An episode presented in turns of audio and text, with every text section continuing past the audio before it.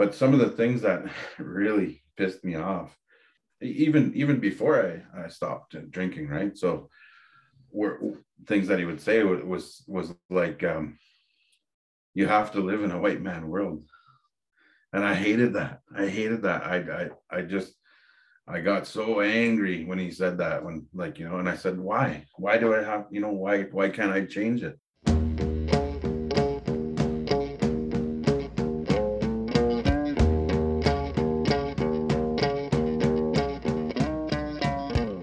Forgotten Corner podcast would not exist without our listeners. If you enjoy the work we are doing on this show and would like to support further, please consider a donation through our Patreon account, patreon.com backslash Forgotten Corner Pod, or visit our website, forgottencornerpod.com.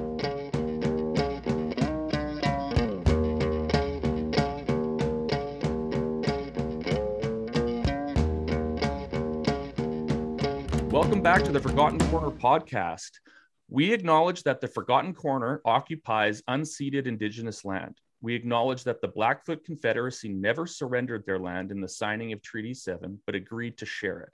The Forgotten Corner sits on Treaty 7 and Treaty 4 territory, traditional lands of the Siksika, Kainai, Piikani, Stoney Nakoda, Tsuut'ina, as well as the Cree, Sioux, and the Saulteaux bands of the Ojibwa people.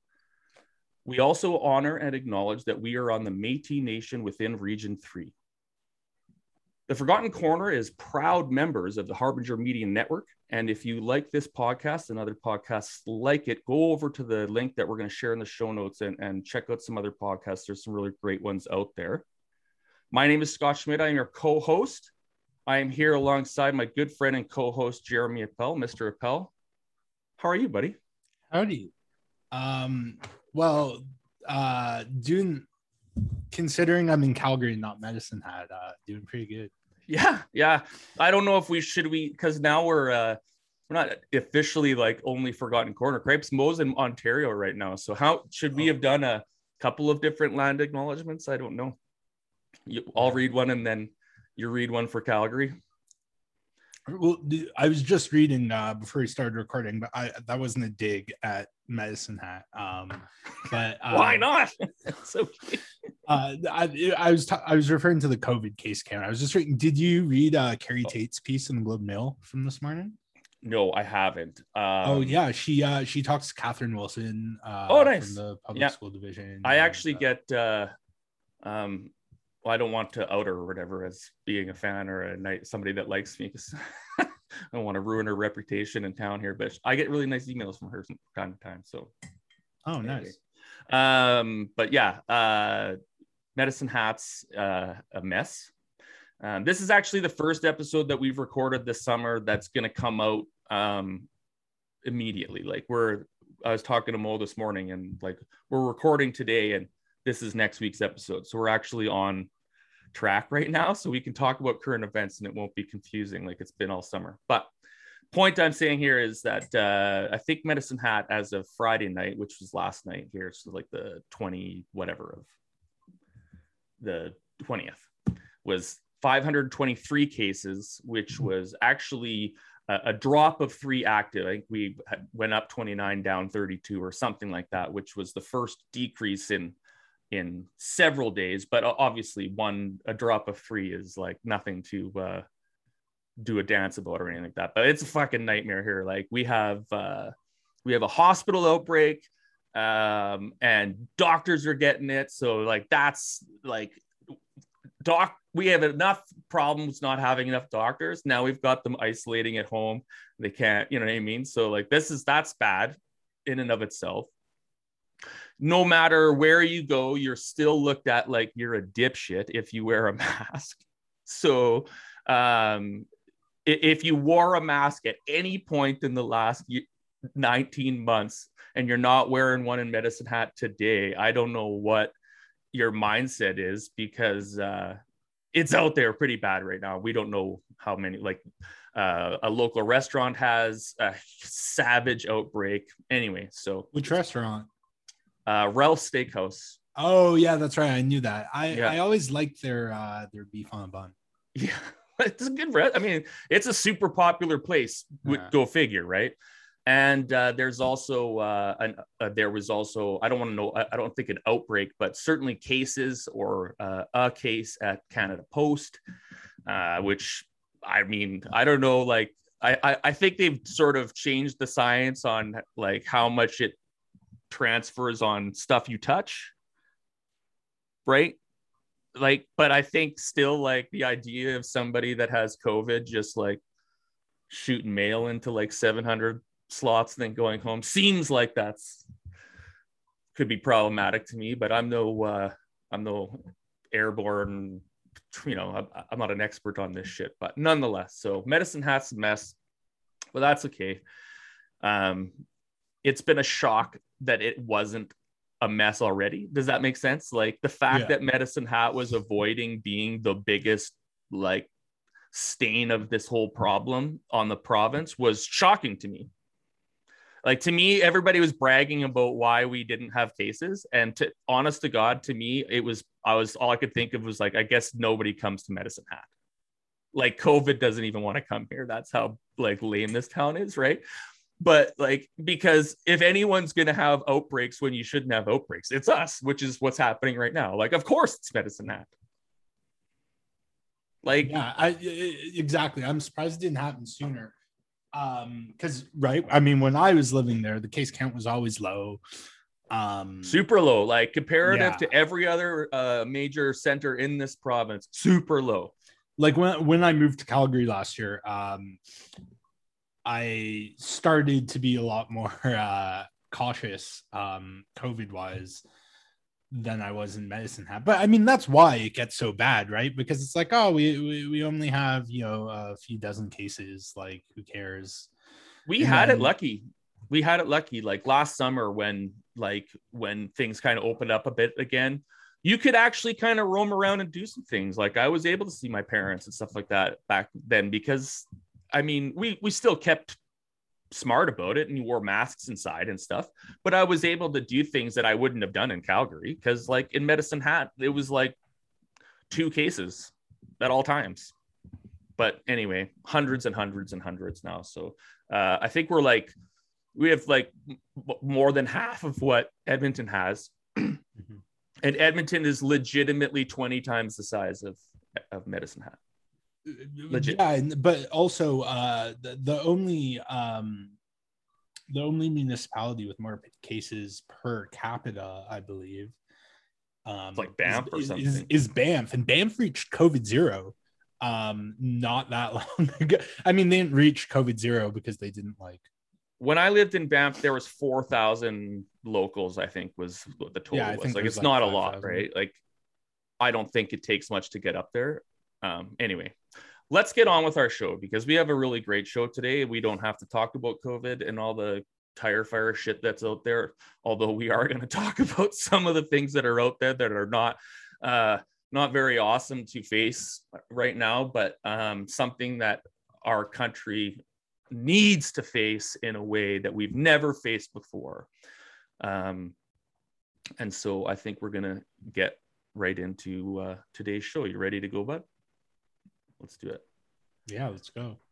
David Restoule is the Indigenous Student Support Specialist at Medicine Hat College, who came to the Forgotten Corner in 2016 from his home province of Ontario. David is an Anishinaabe Ojibwe of the Dokis First Nation in Ontario. As we'll discuss in depth today, David grew up colonized and fully separated from his heritage. But he spent the last 15 years undoing what was forced into his family generations before he was even born. His grandparents attended residential schools, and by the time he was born, there was no one to share his culture and history with him. As a knowledge keeper and as a grandparent himself, future generations in David's family won't have to grow up that same way. David, welcome to the Forgotten Corner. Morning. Ani, bonjour. Um, I like to do uh, introduction in my language. Uh, um, so, Ani, bonjour. Migizi-Wasaa-Ewaabit dashnikaz, Migizi do dem, kikanda dun juba, medicine hat don ji. So it simply translated that says, uh, hello and greetings. My name is David, or my name is Eagle Husispar. I'm uh, Eagle Clan. I come from Okikendawt Island, which is Dokis First Nation in Ontario.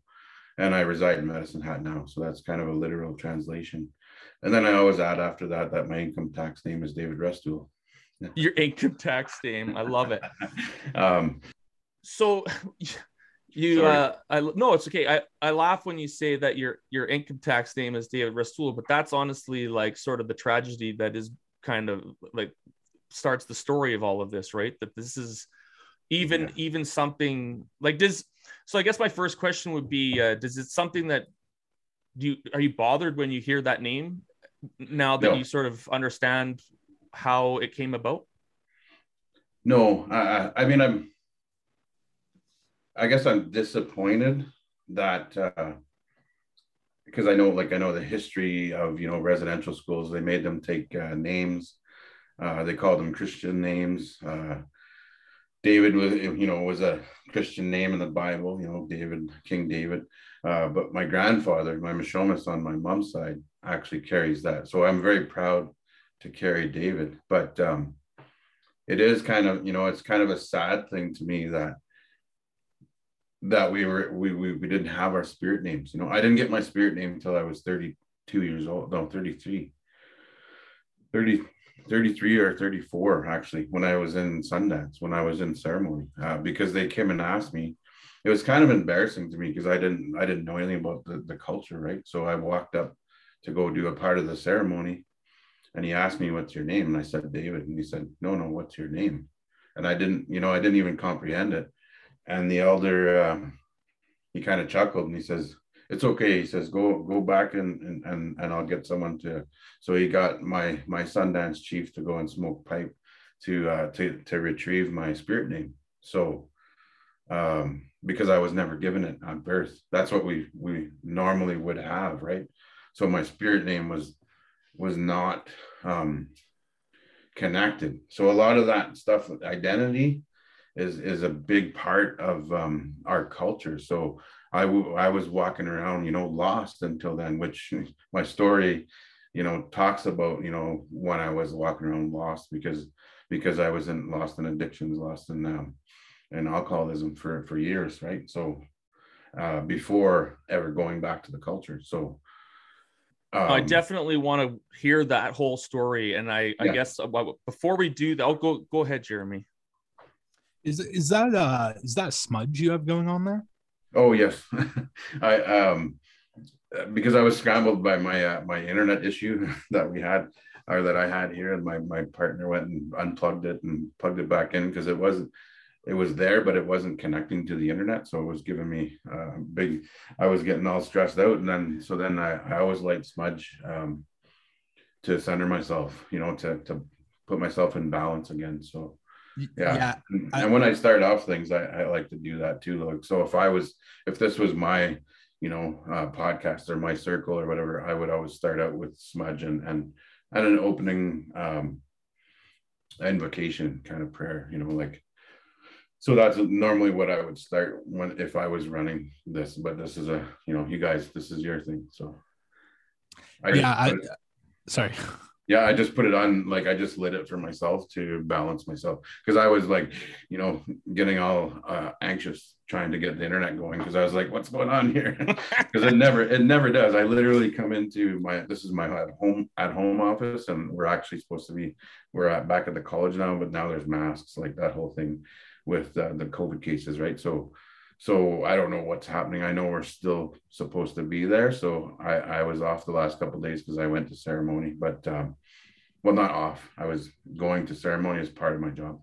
But um, so yeah, I, I I just put that on to center myself, and I and and while I'm speaking, that helps me as well. Uh, a lot of times I hold my eagle feather, but it's in my my trailer, so I have a, a number of eagle feathers, and uh, in my bundle and it's in my trailer outside. So I just I didn't rush around to get that too. So well, that's I'm glad that you were able to get it all sorted. Now you brought up your job, which is exactly the question I wanted to start with before we get into your whole story. Okay. Um, uh, student indigenous student support specialist at the medicine hat college can you just quickly give us uh, what is exactly that job sure um, well, it's a really fancy name, and uh, but it's uh, basically student supports uh, for the Indigenous students. so it's not necessarily um, I don't do all all of the positions and support. So there's advising, there's um, um, counseling, there's uh, the uh, uh, what's the other ones? Uh, recruitment. So there's a bunch of different things that are under kind of our, our our supports, right? So for students, so there's a number of things that that happen, financial aid, stuff like that. So basically, what I what I do for the Indigenous students and other students is if they if they're wanting to learn about the culture. So, but for the Indigenous students, I'm there for for like a kind of like a connection. So, uh, um, a person that they look like they can you know they can see themselves at the college as well as um, uh, a warm connection to all those other services. So basically, what I do is I uh, I do know some of those things, but I'm not like I'm not a jack of all of those trades. Right. So, so what I do is I just I just help them connect. You know, if they need if they're like having a liaison kind of thing. Yeah, kind. Yeah. And but but the the biggest part of my job I find is lifting them up, like you know, and supporting them in a in a sense of um, um, emotional and you know like um moral support like that so they come in a lot to talk to me because they're having struggles uh, because there's a lot of different barriers for for indigenous students so that's one of my main issues is to make sure our main jobs to make sure that the students are are having help with those barriers so that's one of the things we're we ongoing with the college is trying to figure out how do we how do we uh, get those barriers uh, lifted or you know at least uh, aided so that students can get past these barriers. Because myself going through college, uh, there was a lot of a lot of different barriers that you know that we run into. Um, things are not uh, offered up for us the way uh, Caucasians, you know, like I, I, talked to one of my friends who's Caucasian. He, he gets uh, he he got offered um, academic help uh, in from the uh, um, what do they call it? The um, access accessibilities. Okay. So like they can get you know a computer that reads to you, stuff like that. They they got offered that, and for us as indigenous students we have to jump through a whole bunch of hoops and then we're always told no that's not part of this you know and you don't need that all these different things that we come up against because uh, we're indigenous and my my my white friend you know he said he said uh, well, they kept on offering it to me, even though I told him, no, I don't want this, you know, because he, he had some pride and he was like, no, I want to do it on my own. And I said, we do like our guys do that. Our, our people do that as well. They want to, you know, I want to do it on my own, but they might actually need it. But they're always told, no, you don't need this. No, you don't need this. You know, like, and, and there's a, a number of different barriers and we never get offered something ahead, you know, so yeah, it's weird to me like the way things work you, and that's kind of that privilege piece i think are you getting are you finding that the college itself is attentive to that at this point? Like are you finding that you're getting well received in what you're pushing for and try, are they helping to try to bring those barriers barriers down that may exist? Yeah trying yeah, to? like they yeah they, trying to eh, but it's a system right? So it's uh systematic change is very very difficult. And um, um, medicine hat when i came here like we don't have an indigenous center. So we don't uh, when i went to college years ago in ontario uh, in north bay they had a first people center. So that's like um like our indigenous center that's being built now for the college here. But that's been in the works for a while. Um, before i came because i came onto the college about two years ago uh, joined the college. Um, but um, it's beautiful that it's coming into place. But like there was, so it's you know a little bit behind the times on getting to those things. But I know there's not a huge indigenous population that attends this college. Now, is that is that why? I don't know. Oh, I don't hear you. How many indigenous students are there at Hat College? Uh, right now, I think there's 98. It, hovers around 100, so sometimes it's a little over 100. I think just before uh, COVID hit, we were at, we were actually at 121 or something like that. So it's down a little bit since then.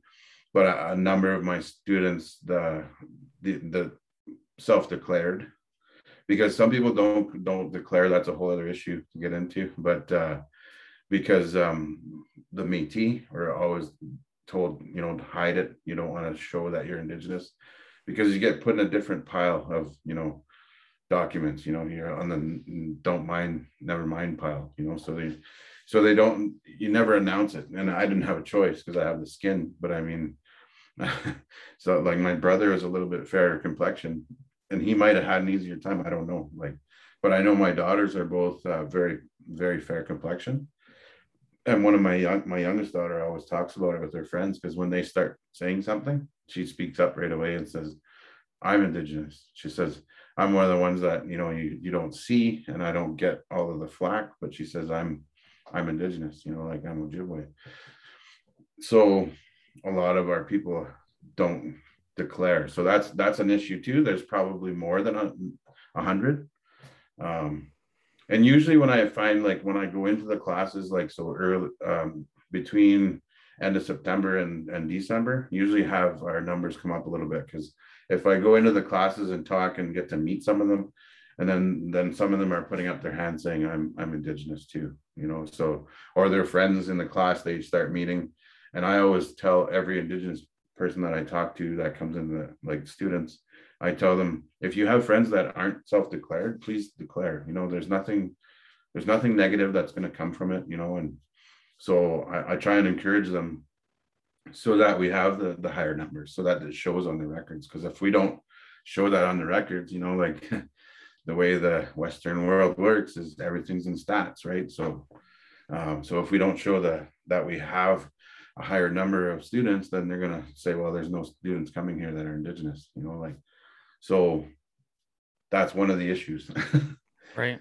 I know that went off the rails a little bit there. No, but... no, no, you're good. Uh, you're good. Now, I just want to get into your story some uh, because um, we talked about it right off the sh- off the show, right? You grew up colonized, and I want to talk about that with the listeners because mm-hmm. I, I, would think even uh, those of us that think we understand what that means probably don't entirely grasp um, everything that that actually means. And I want you to kind of try to go back and just talk about your childhood a little bit because I'm my guess is by the time you were born you probably grew up thinking that that was just the normal life and that you weren't missing out on anything and that kind of thing. So can you just sort of take us back a little bit and just sort of talk about what what does growing up colonized really really mean? Uh for myself because uh, well and that's that's kind of what you're getting at you know like you have somebody that's decolonizing so uh for myself like reflecting back um, on my childhood. Um, I grew up Catholic, so like everything was everything was church. You know, we had to go to church on Sundays. Uh, my dad didn't go that much, but my we always had to go. Um, we were in Catholic school and uh, French Catholic, which was even harder. Uh, we, we didn't speak French in the house, but my dad uh, had a cousin that was going to school, or that his dad is French, so my dad thought it'd be give us a leg up to be bilingual. So he, he said, You want to go to school with your cousin Raymond and Ron? And me and my brother are like, Yeah, because we're just little, eh? like uh, kindergarten and pre kindergarten. And so we're like, Yeah. And uh, so we go there the first day. He said, He told, he told me this later on. The first day we came back with our heads down, like totally devastated. And so we're walking back to the house from the bus, and he says, What's wrong, boys? And, and both of us said nobody speaks English there. And so that's another language barrier. so I, I, kind of I think it, it gets me to, to relate to the way my grandmother was probably when she went to residential school because she was speaking the language, right? So when she went to residential school, she probably had that same thing as as and I'm not saying that I went through anything as bad as my grandmother, but going to the French school, um, we got in trouble all the time for speaking English. so we were, you know, we were, uh, we didn't get the strap or anything for that, but we were always scolded, you know, like we were always like, uh, uh, well, even to this day, uh, I used to hate my name David because when you say it in French as David, and it was always I was always in trouble, eh? So so when I hear like French, like someone French say David, it, it gives me that little feeling of like getting scolded at, at, in, in grade school, right? So, but so I went to French Catholic school. We had to go to church. We had to go to communion, uh, first communion, you know, all that stuff right up to confirmation. Um, and uh, a regular day was, you know, I went went to school, went home, um, had to do my homework.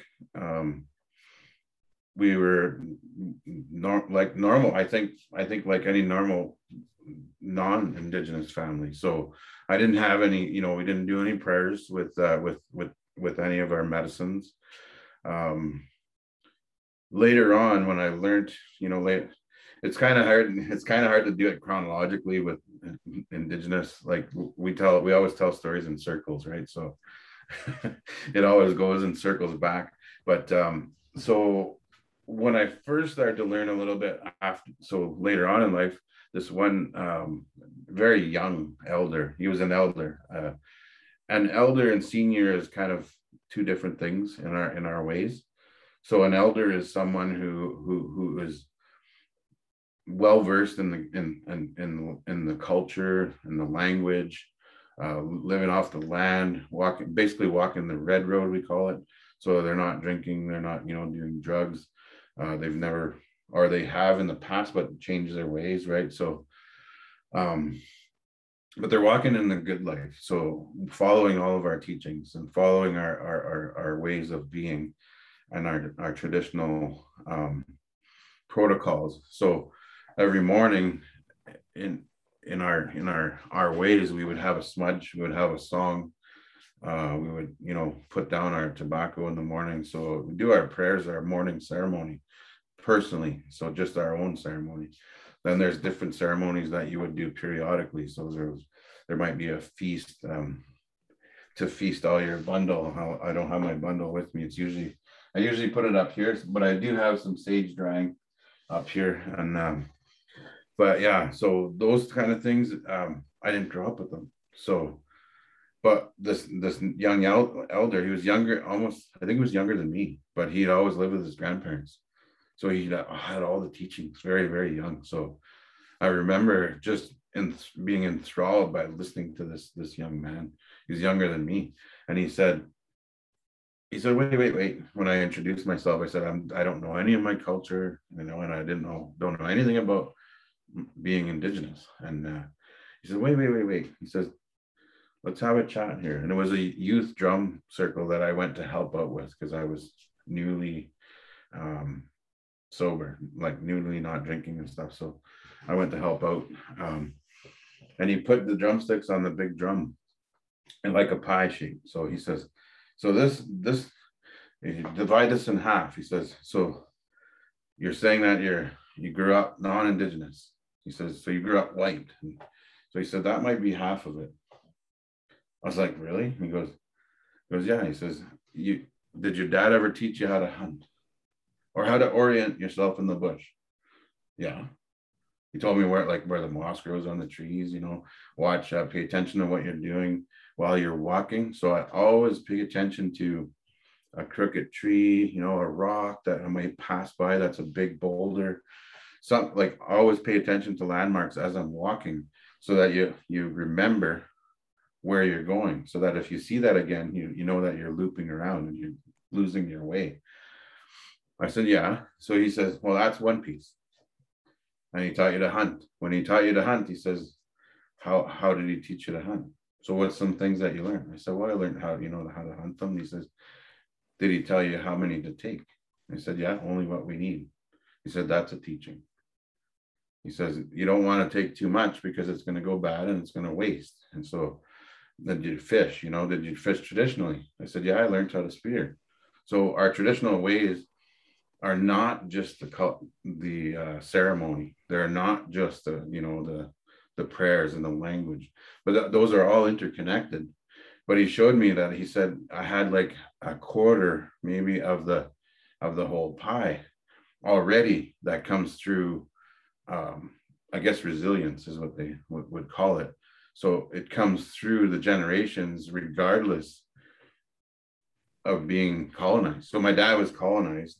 Uh, my my grandmother decided not to teach my dad and all my aunts and uncles, not to teach them the language because she had some really brutal stuff to get her to stop te- uh, speaking the language in residential school. I don't know. We never heard her stories. She never told them, um, and she passed away before the big settlements and all that. But uh, but she passed away at 94, still practicing Catholic. Um, um, but very proud of. We had one. I had one cousin that was a, a traditional dancer, and she had pictures of him everywhere. And so she was very proud that some of us were coming back to that, even though she was not brave enough to go back to that either. Um, so yeah, coming back around to to growing up, I didn't get those things. I didn't get. Uh, we had a fireplace. We grew up with a fireplace, so just like a lot of normal homes.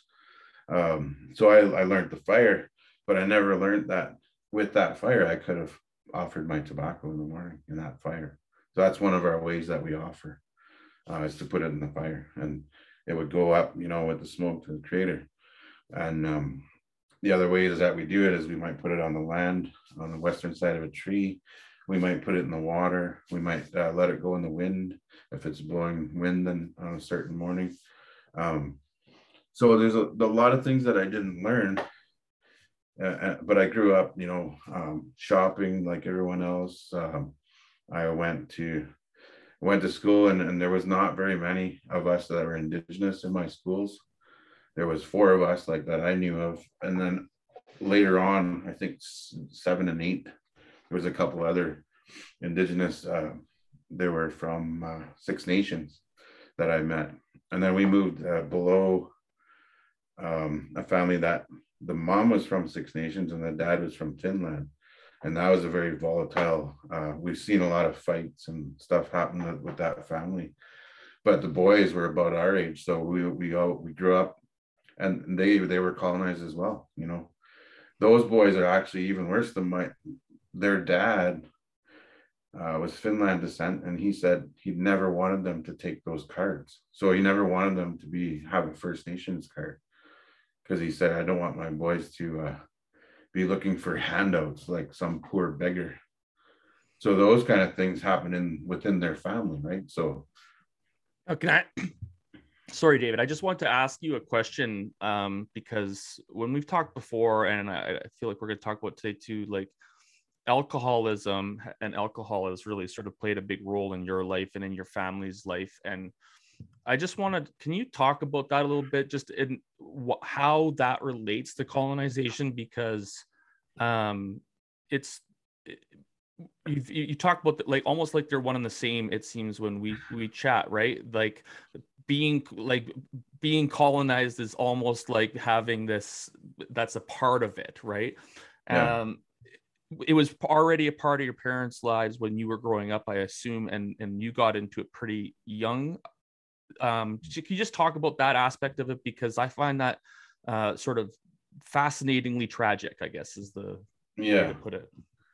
Well I, and and i've i did some schooling uh as an indigenous um, indigenous wellness and and uh, wellness and addictions prevention. So it's basically mental health and addictions, but with an indigenous uh, frame around it. So we we learned how to how to work with the culture, work with elders, and use culture as treatment.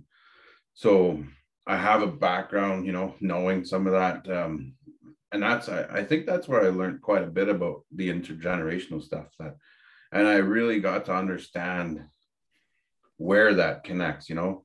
So so what happens uh, in like in my in my thoughts and how I how I put it together in my life is uh is that there there's a lot of trauma that came from the, the, the residential schools.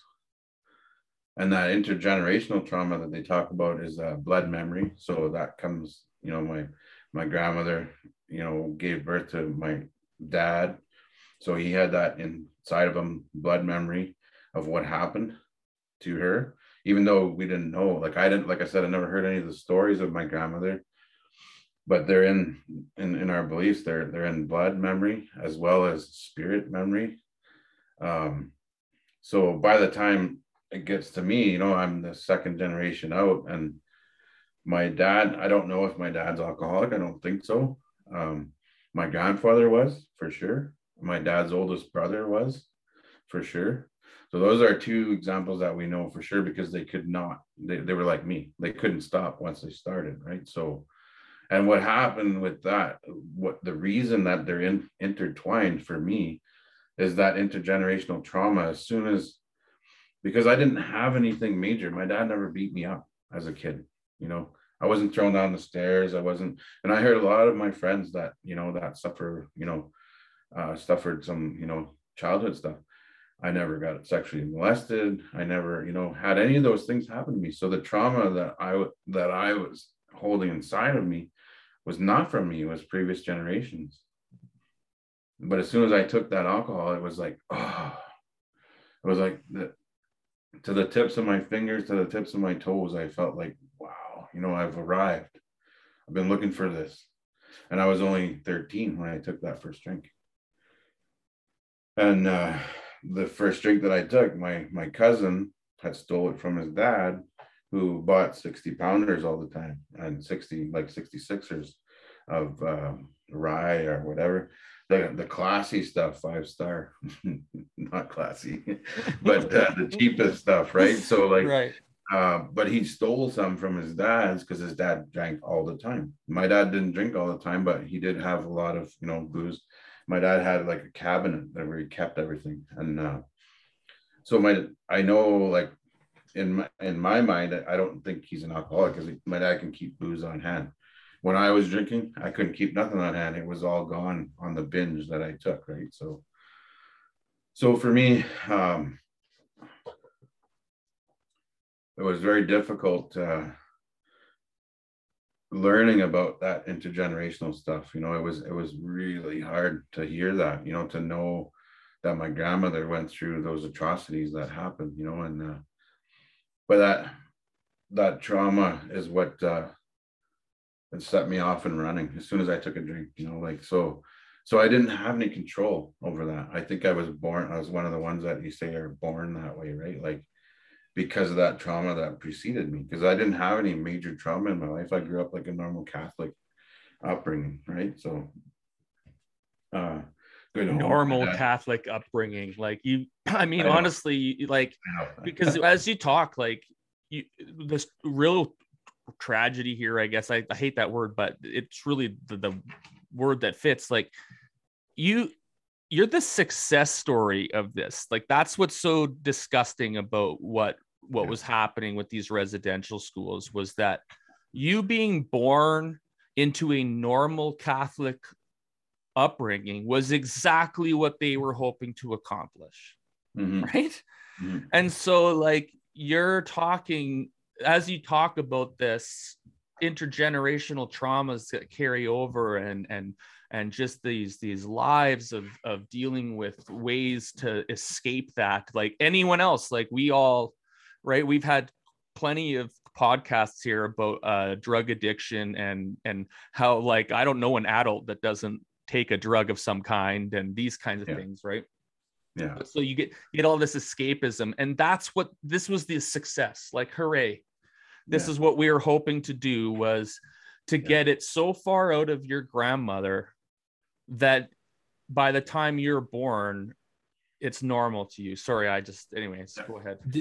Oh no, go and that's true. Like when when I and when I when I started to, you know, um get into my uh you know my balance, you know, started to go back to ceremony and and and decolonize. So basically unwinding, right? Um it was really sad to me because and and then I started put, putting the pieces together that my dad was completely colonized because I had some stuff said to me a lot of times growing up uh, from my dad, and I have no, you know, I don't blame him, you know, because this is it's something that you know is so ingrained that he had no idea, right? So my dad's a retired, very successful, retired uh, correctional officer. He went started as a CO at a young offender jail, and went up to he only had two bosses above him in Sudbury, right? So he he, he retired as a supervisor that was near the top, right? So he comes from the bottom and and went all the way to the top. But some of the things that really pissed me off when I even even before I, I stopped drinking, right? So were things that he would say was was like um, you have to live in a white man world. And i hated that. I hated that. I i, I just i got so angry when he said that when like you know and i said why? Why do i have you know why why can't i change it? You know like so this the way things are happening now you know with indigenizing um i don't even like that word but that's being used by everyone. Uh it's softening the decolonize word because decolonizing means that we were here first. Indigenizing sounds like the university or the system was here first. And it wasn't, you know, Canada was born on on my home territory called Turtle Island, you know, and US was born here. And we were already here, you know. So so for me it's like so that kind of thing really upsets my dad when I when I don't I don't want to stand for the national anthem. my dad gets really pissed off. My dad's uh, uh, what they call neo-colonialism. He's become the colonizer, you know, which he's he's he's not as he's not as strict anymore with that because he's come to some ceremony that I've gone to and, and supported me. So I've I've I've enabled some of the growth for him as well, I think. And it's not that, you know, I don't think I don't think any less of him. I'm he's he was I always looked up to my dad, you know, like and uh, the probably the biggest moment in my own self-esteem was when uh, my dad shared with an elder that he looked up to me.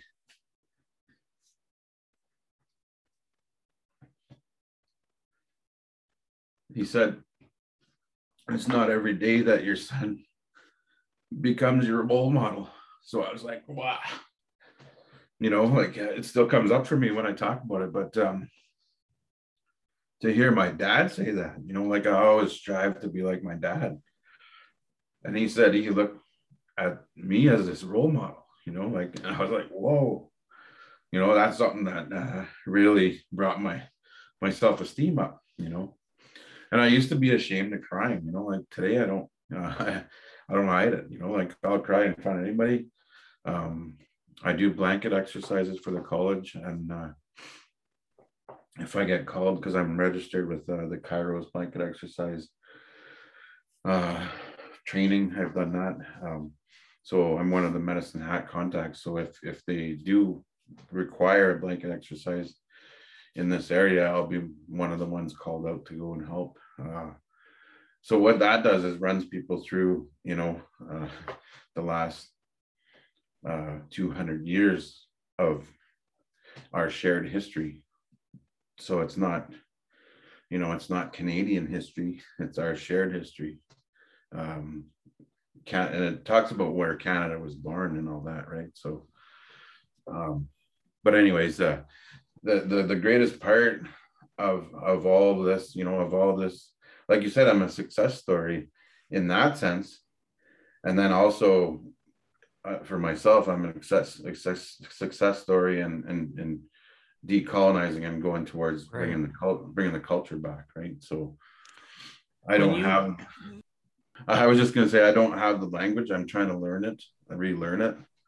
Um, I never had it uh, growing up, and I find it really difficult because I already, you know, I, I speak English and French. You know, I read and write English and French. I don't use French very much anymore. Uh, that was a big hatred point for me. I resented going to that school. Sure. I, I resented the Catholic Church for a long time. Uh, and um, so that, you know, that, a lot of that stuff in my life, you know, uh, a normal Catholic upbringing, like it, that doesn't even fit together. You know, like I like when right. you notice when you notice that because for me, like a lot of the things that I learned um, growing up contradicted, and I always pointed it out to my dad. I always like he he'd make me go to church and stuff. And I'd say, well, the stuff they're saying is different than what they're doing. And he said I was just little. He says I was like six or between six and eight when I started challenging. They're saying this stuff in the Bible, but they're doing the opposite. And they're going to confession and thinking that, you know, that's okay. And I was telling them they're not doing what they're saying. So, you know, they're contradicting what they're saying in the Bible. You know, they're leaving the church and beating their kids and wife in the in, in the friggin' parking lot. You know, like those kind of like I noticed. You know, so I had those eyes already to notice those things, and that's what elders always talk to me about. That I'm uh, I'm a very observant, uh, you know, like a person that uh, doesn't speak fast about things and, watches things. So that's elders always say that's good the quality to have you know because you got to watch and see what things are so you know what's happening before you open your mouth you know you don't just fly off the handle for nothing so did did your dad survive residential school my dad was never he went to uh, what they call day schools. So that's another whole nother thing. Uh, where i went for a visit back home in ontario in june when they opened up in their stage one. And um, found out that my dad's been struggling to do this um, application uh, for there's they're doing payouts for that too right and it's not my dad doesn't really give a shit about the money but he's uh he's trying to fill that out and and, and it's bringing up a lot of stuff for him and um we were able to blew me away. We were sitting at the kitchen, the kitchen table. We finished a meal, and uh, and my my my fiance is uh, German from here. Like she grew up in Redcliff, uh, German descent, and um, she and she were sitting at the table, and, and my dad ended up, you know, crying and and bringing up some stuff, and in our conversation. And I've never seen, you know, I've never seen my dad be that open with, you know, with crying and stuff. And um, but it was about that you know he's doing that application and it's bringing up a lot of things and he shared a couple of things that were probably as bad as residential school you know he remembers being really upset that one of his friends his good close friends which is a, a cousin from the reserve. Um, having to kneel in the corner for the whole day you know so a little kid having to kneel in the corner for the whole day like my dad was like what is that? What kind of sense does that make? Right? Because he said something or did something that they didn't like right? Like so they were still continuing to do that in the school that was put on the reserve so that it wasn't a residential school. They didn't have to go live there but he went to that day school and they continued those atrocities right on the reserves. You know there wasn't there probably wasn't as much you know uh, sexual abuse i would have i don't know but i, I have no right. idea. But there was still those kind of bad brutal things like who would make somebody stand kneel in the corner for a whole day right? Like well and the other thing is is that like you talk about how when you were growing up your dad was essentially colonizing you right mm-hmm. and unknowingly right and so so like if you want to talk about what the goal was or like what what that proves is like the the goal of the residential school was to make it so that they didn't have to continue to whiteify uh indig- like indigenous folks for the rest of time yeah. we would whiteify everybody now and then they can just continue to whiteify each other as as like the culture will be gone like that was that's proof that the idea was to to mm-hmm. eradicate the culture entirely so that uh, mm-hmm. you're passing it on to each other without knowledge but what i find so fucking awesome and fascinated about talking to you is that you're also you personally are also proof that that's an impossible task and colonizers should that's a that's been proven time and time again in history of this planet with colonization is that you cannot eradicate someone's true self you cannot eradicate who they are and where they came from and their heritage and their culture no matter how hard you try three yeah. generations later yeah. a guy a, a kid's gonna get be born who's gonna grow up thinking this isn't right yeah and he's gonna spend the last half of his life fixing that like you're doing so Yeah. i find that great now i want to i don't want we have to obviously think about time on the show Yep. here so i want to move forward but we the, i want to talk sort of in a positive aspect i guess about the last 15 years because this decolonization process that you've gone through um it must have been it, it must be a, an amazing experience to have gone through can you just start quickly tell us how, why you even started the process like how it came about uh, all of those things and then yeah All right. Um, so I, st- I I stopped drinking and, and well, I almost had to die to stop drinking. You know, stop drinking and using. I I was I was almost uh, I was skin and bones, barely eating. You know, all that kind of stuff. Uh, and I stopped. I managed to stop and um, uh, through going to treatment and stuff. So so about a year, I would say yeah about about a year afterwards i started really noticing i was i was i don't like to say dreaming but i was seeing in my mind uh, day or night because i don't remember i still don't remember much of my dreams and and and then that was um, i used to get nightmares when i was a kid but i loved them back when i was a kid because i loved uh, watching horror movies. So then the nightmares were just as good you know i was like yeah this is awesome. But i don't remember probably around the time i started drinking i don't remember anything after that you know for dreams. And then i have sleep apnea too now that i found out later.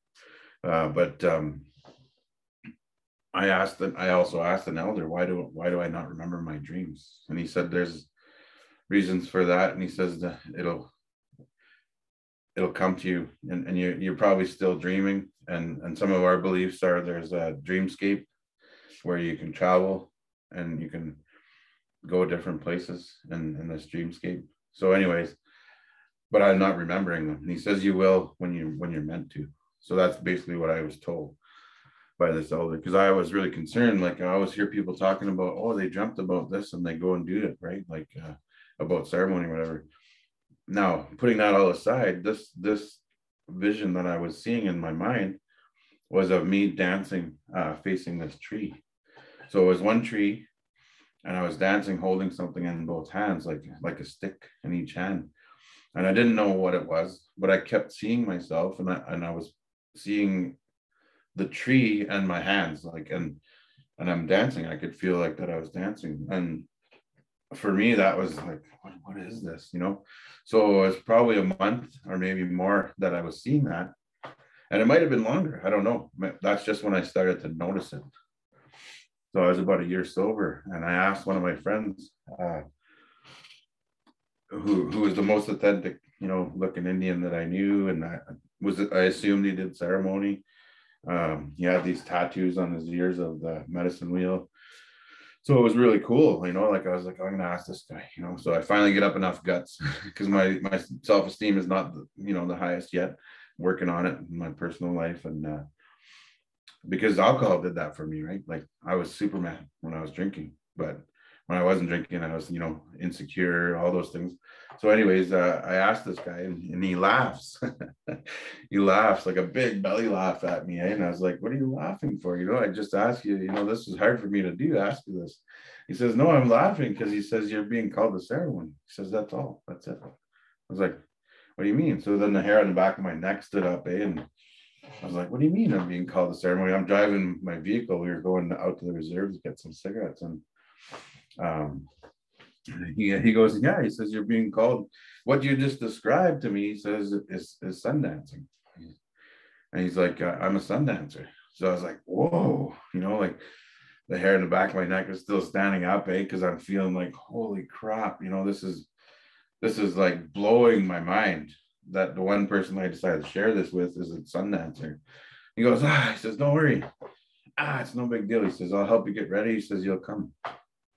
So then I'm like terrified, right? So I'm like, right away, all this fear comes up for me. And I'm like, what do you mean? He goes, well, you're being called to ceremony. You need to go. And I was like, well, what is, what is, what does this entail? You know, tell me about this. And he's like, oh, he says, no big deal. He says, it's the most difficult ceremony that we have as uh, indigenous people. And um, I was like, so it's no big deal, right? And you're telling me that's the most difficult ceremony we have.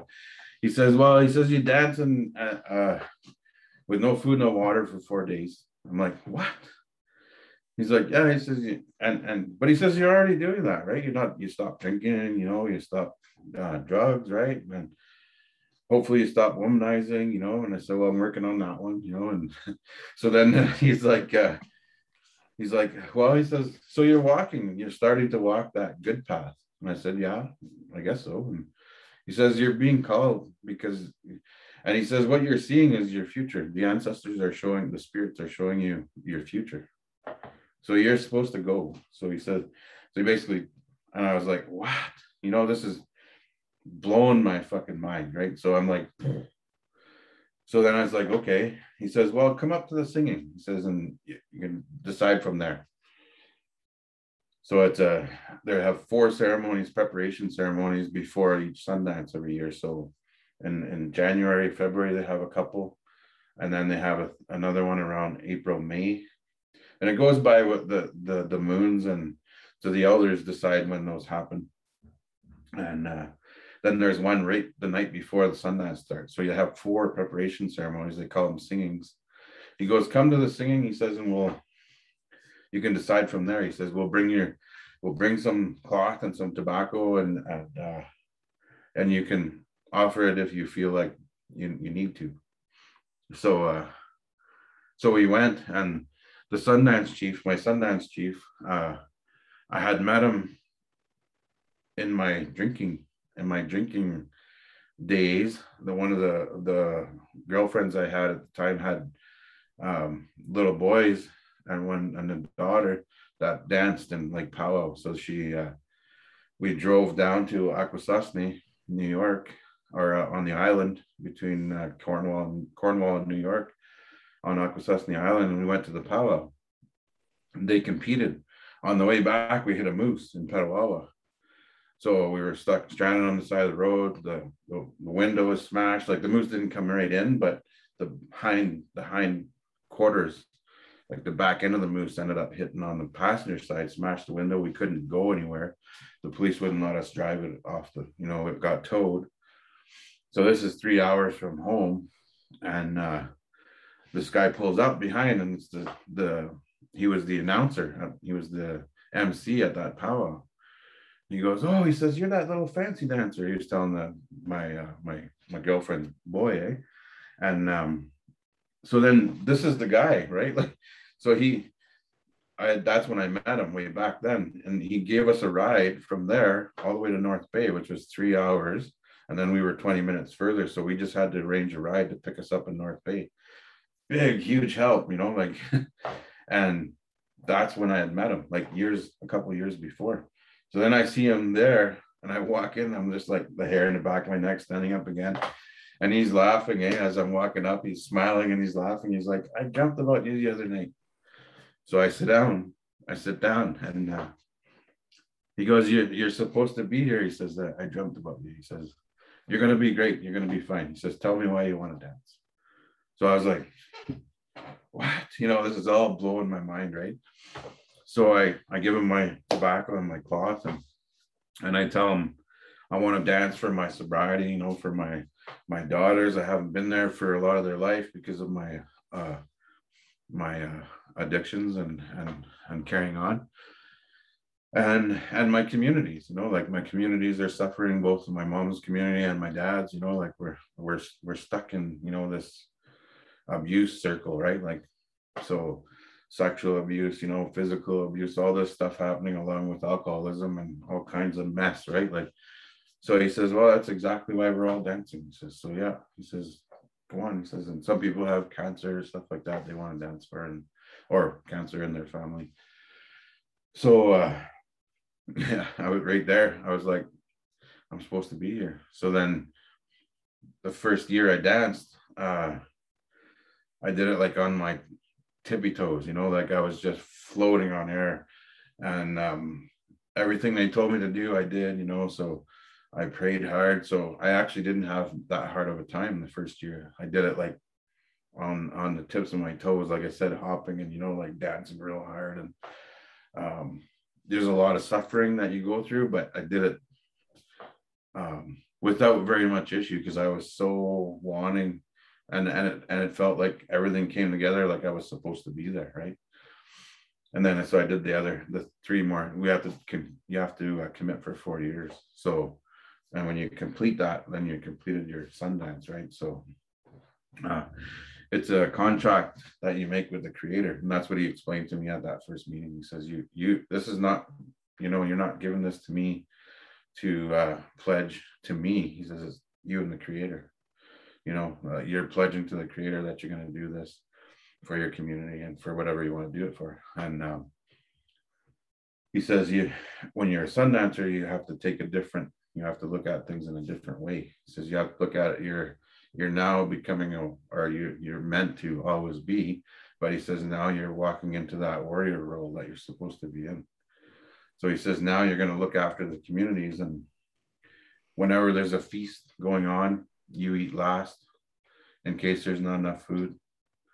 Um, anytime somebody needs help, you need to help them. You know, like you see somebody suffering, you need to help them. You need to help them up. You know, those kind of things, and and you just have to keep yourself at a, at a higher standard than you ever have, right? Like so, you have to make sure that you're walking in a good way. So you're not hurting people. You're not, you know, you have to you have to turn away from all those things you did in your past. He says it's going to be hard. He says, but that's part of what we need to do.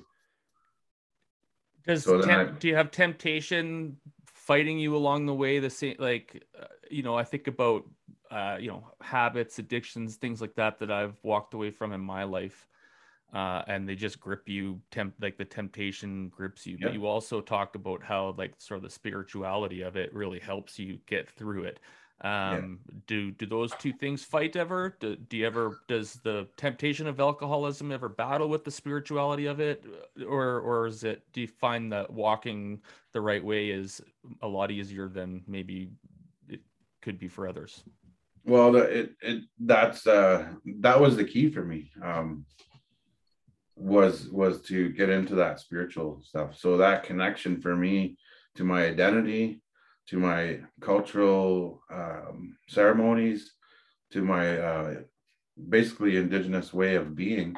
So going back to those roots is what really grounds me. And and some people, you know, I, I have nothing against the churches now. I had a huge hate before, but um, my grandmother was able to forgive them, right? That's what helped me to get past that hatred I had for the Catholic Church. And the reason um, I came to a realization right around that time when I started going to ceremony that um, my grandmother forgave them because they're not gods, right? They're only human beings, just like elders and in, in, in our way of life. You know, elders have, you know, temptation. You know, they make mistakes just like any of us because we're all human beings. We're here. Well, we're we're not human beings only. uh, I look at things now in a different way. Um, when I came out of ceremony after the first year, I had different eyes on. You know, I had different eyes. I came out with different eyes. So I look at creation as all um, part of. You know, it's all necessary. So even mosquitoes are necessary. So I don't. I don't like to swat mosquitoes. I let them. You know, I let them bite, and I try and you know blow them or disturb them some way to get them off and in in that i thought well in, in ceremony we're not supposed to swat them. We don't have insect repellent. We don't have any of those things. And we sleep under the stars. So imagine you know million mosquitoes biting you at the same time. I had to let that and and what my friend told me though and that helped you know sponsored sponsored me to help me get going in the ceremony he said you got to learn to love them. I was like, yeah, right. but there's a point you get to whether you can swat all night, and that's what he told me. He says you can swat all night and squish them all night. He says there's never going to be an end to them. So do you want rest or do you want to swat them all night? And then after the first night, halfway through the night, I, I finally gave up and I said, I got to just let them bite. So I did. And then what I found out in that is they don't even itch very much if you let them leave. if you swat them and the and the stinger's in there, it's itch it itches 10 times worse.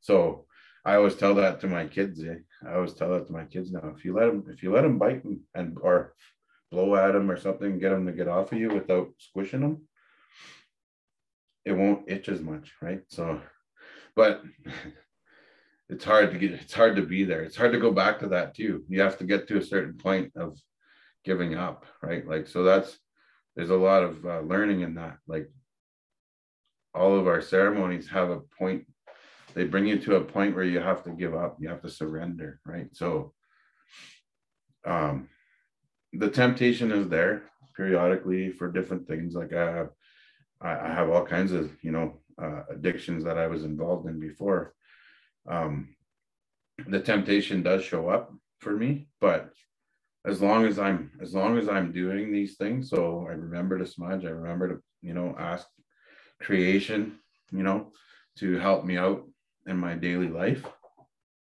I do my ceremony in the morning. You know, I don't do it every single morning, but because I'm not perfect, you know, I'm not, not a perfect being yet.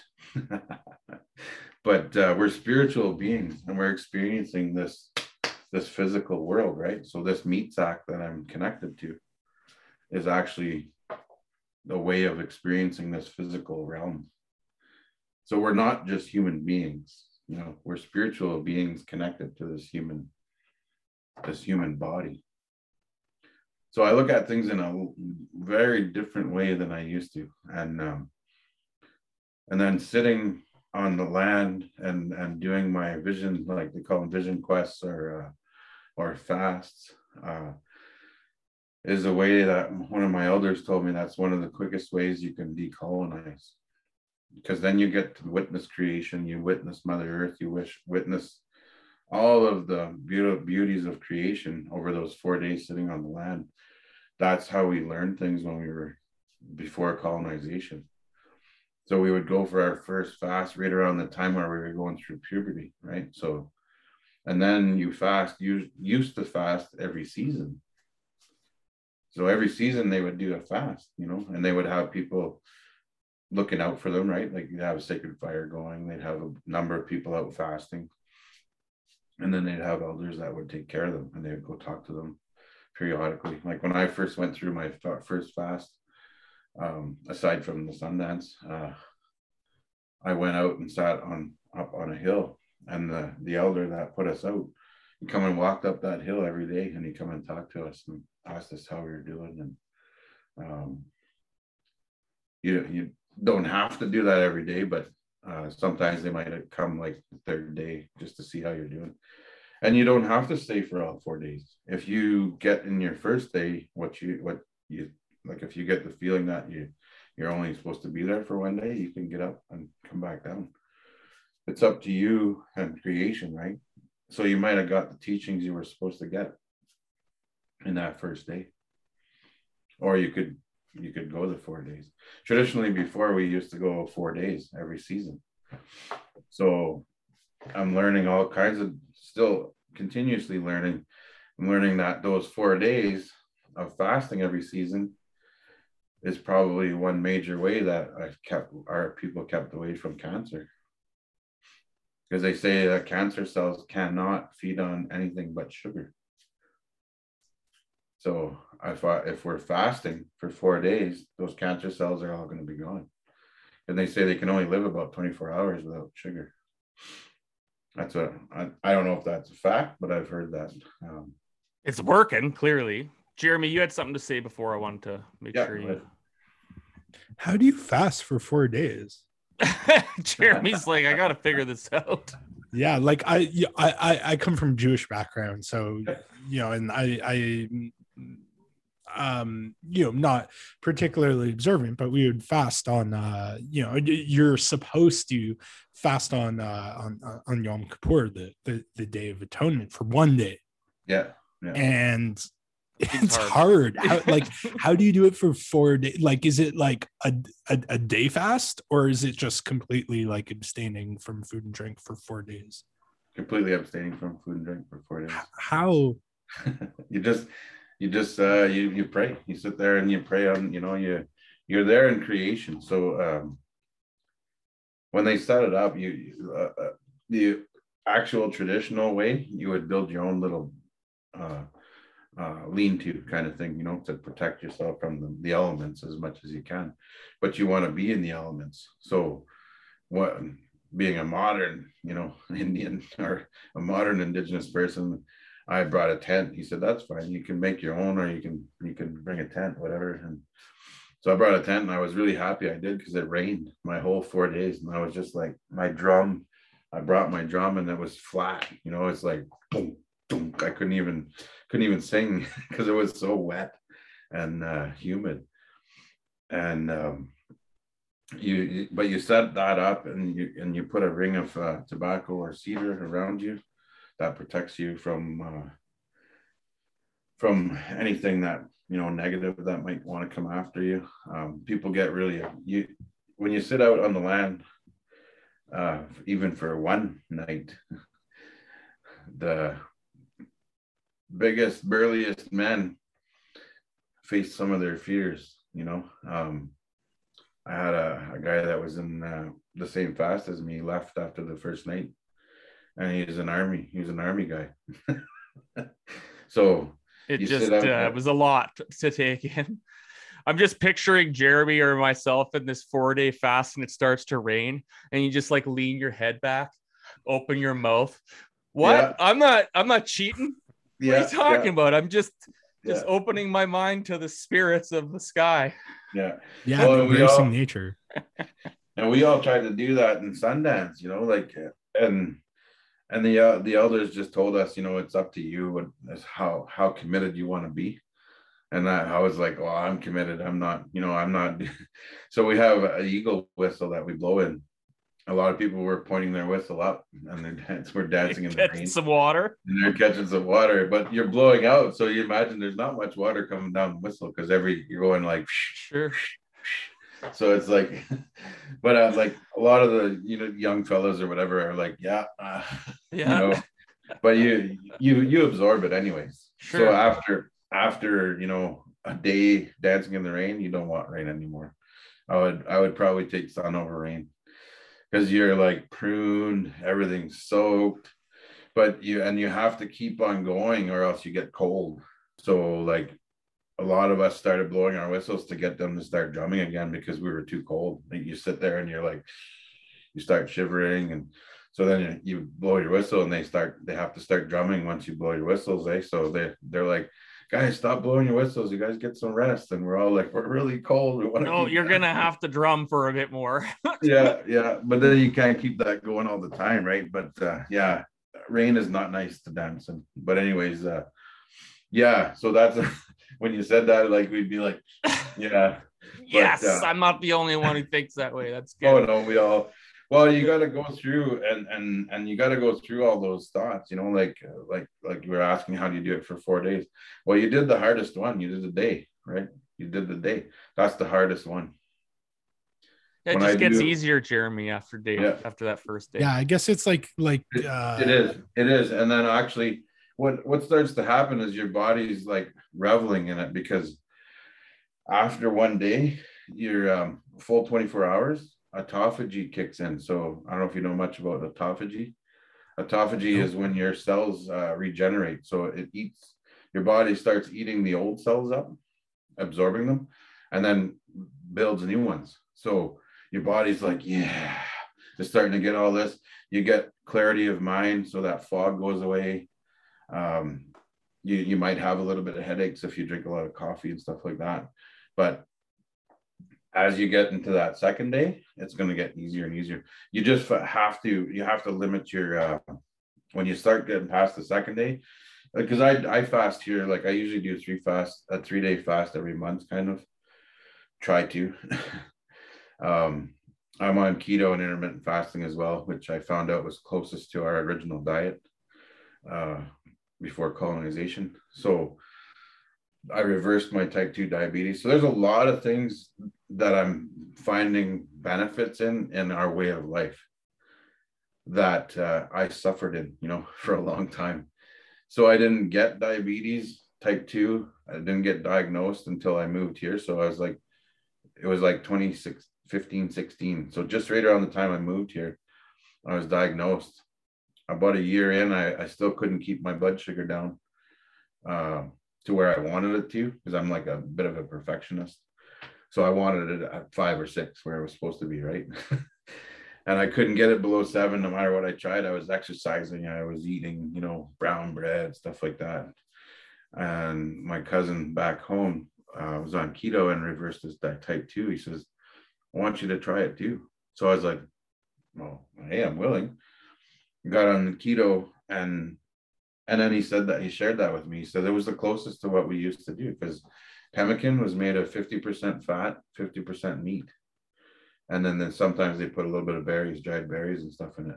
So that's what we that was our staple like as we're traveling right? Because it doesn't go bad pemmican.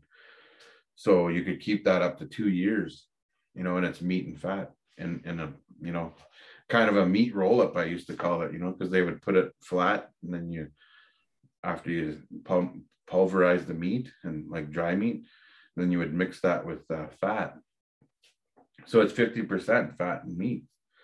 So that's really close to the keto diet, right? Like our paleo. I don't know much about paleo, but so, anyways, finding that out and trying it took me about three months, and I had to stop taking my metformin because I was on bang on five for my blood sugar levels. And I was like, man, this is awesome.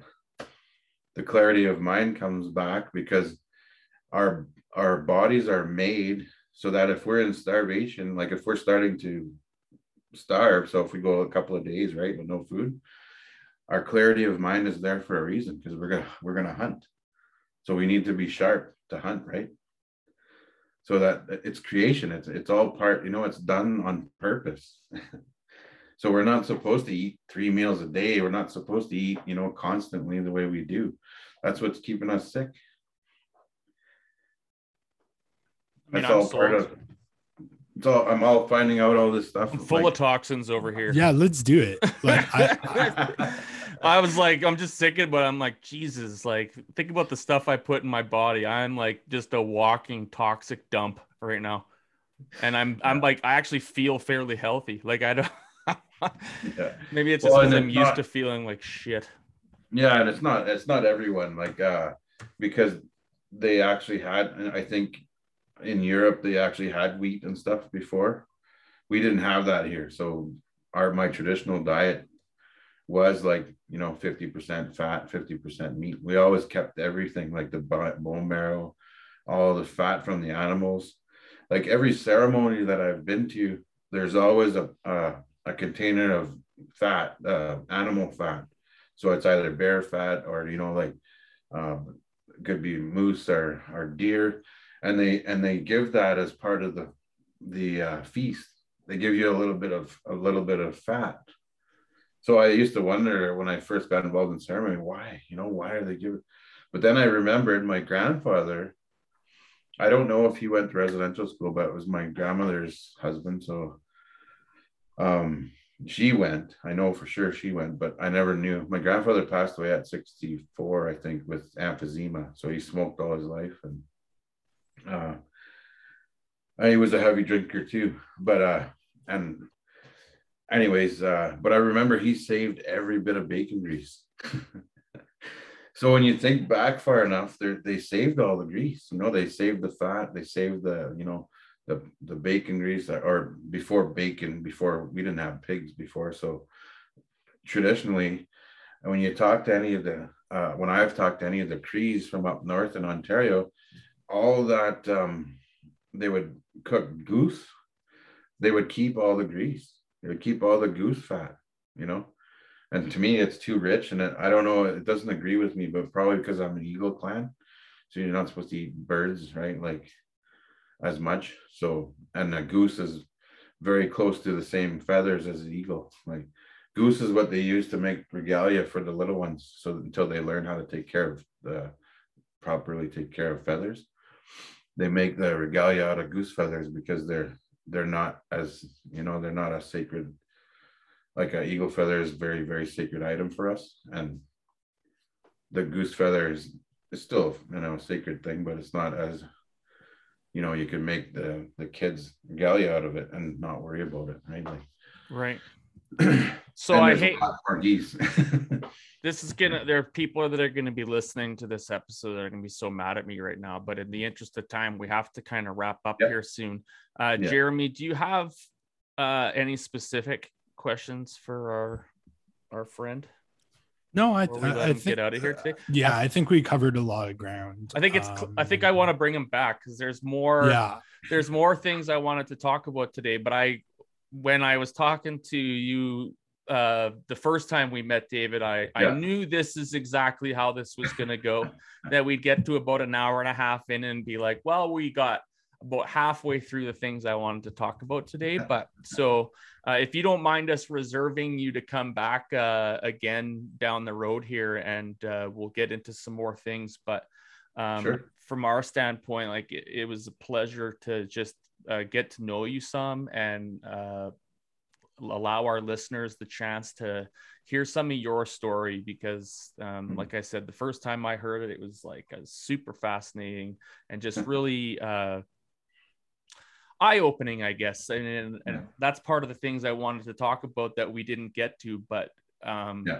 my own colonized life growing up right? Like the the the environment that i grew up in in regina saskatchewan was an extremely racist environment that people Mhm. didn't even know they were or certainly didn't think they were racist and were racist and that's the environment i grew up in and i sure Isn't that- sorry isn't that always how it goes? of Yeah. course Like right I'm not racist, but course. I'm gonna say this really racist. but thing. this these are the kinds of things I'd love to bring you back to talk about, right? Because sure. um, Yeah. Uh, some of my own journey too, for not at all to make it about me, but like you really like if you grow as a white person growing up in the prairies, I mean, you grew up racist, whether you Mhm. thought you did or not, and you had to make a decision in your life to to leave Yeah. that shit behind and really like understand where that stuff came from and it was uh, you know like a lot of probably people in their mid 40s who even have done it. I'm ashamed as to how late in life i really started to think about those kinds of things. And so Mhm. again please come back and let us talk more in depth about that stuff one day. For sure. And we can jump right into that next time. You know like we can start right there. Of course. We've because, done um, part ones and twos with guests before. So we'll do Right this again for sure because honestly it's it's a real pleasure to talk to you and uh and uh, we'd love to learn more from you. And we didn't even get into the knowledge keeper stuff because that's another thing that we have to talk about is uh, uh you becoming a knowledge keeper and things like that. So our apologies for not having three hours to go today but no Um, no worries. Yeah. Your I fault for being a good speaker listeners listeners as well uh, uh, it's hard you know it's hard to sit longer than you know the butt can take right that's right yeah, we're not Yeah. we're not Joe Rogan. We don't. yeah yeah that's right we don't go for three hours yeah no. Well, listen, my friend, eh, like I said, pleasure to have you. Thank you so much for being here, and uh, we'll we'll chat again, and we'll we'll bring you back, and we'll do more. Uh, it's the time in the show where we like to thank those of our patrons who go way above and beyond anything we could ever hope for. To Dave Bondmiller, to Chris Sturwell, to Nicola DiNicola. We are so happy to have you guys aboard. To our other patrons and subscribers, amazing what you guys do for us. We couldn't even be here without you. Jeremy, it's good to see you. I'm so pumped. I'm actually gonna see you in person in like a week or two, unless Couple maybe weeks. like coming to Medicine Hat becomes like literally the stupidest thing on earth, which might already already. I mean, I, I I'm still gonna already come. It's just whether I'm confined to your house. yeah, well, we'll we'll quarantine at my house, and like uh, ever since this spike happened again, I've been, um, yeah, I'm nowhere near other people, so we're we're gonna be safe. So, anyways, I'm Right. looking forward to seeing you, Mr. Restoule. Thank you so much for being here, and Thanks. uh, thanks for having me Yeah, I learned a lot today, and I uh, I appreciate your uh, generosity with your time. absolutely. All right, you guys. Chimigwech is uh, how we say it in Ojibwe. Big thank you. Chimigwech. Thank you to you too. Appreciate that. Listeners, we'll see you guys next week. More Mo, sorry we gave you a long one, but you'll do fine. All right, take care, you guys. We'll see you next week. Bye bye. Yeah.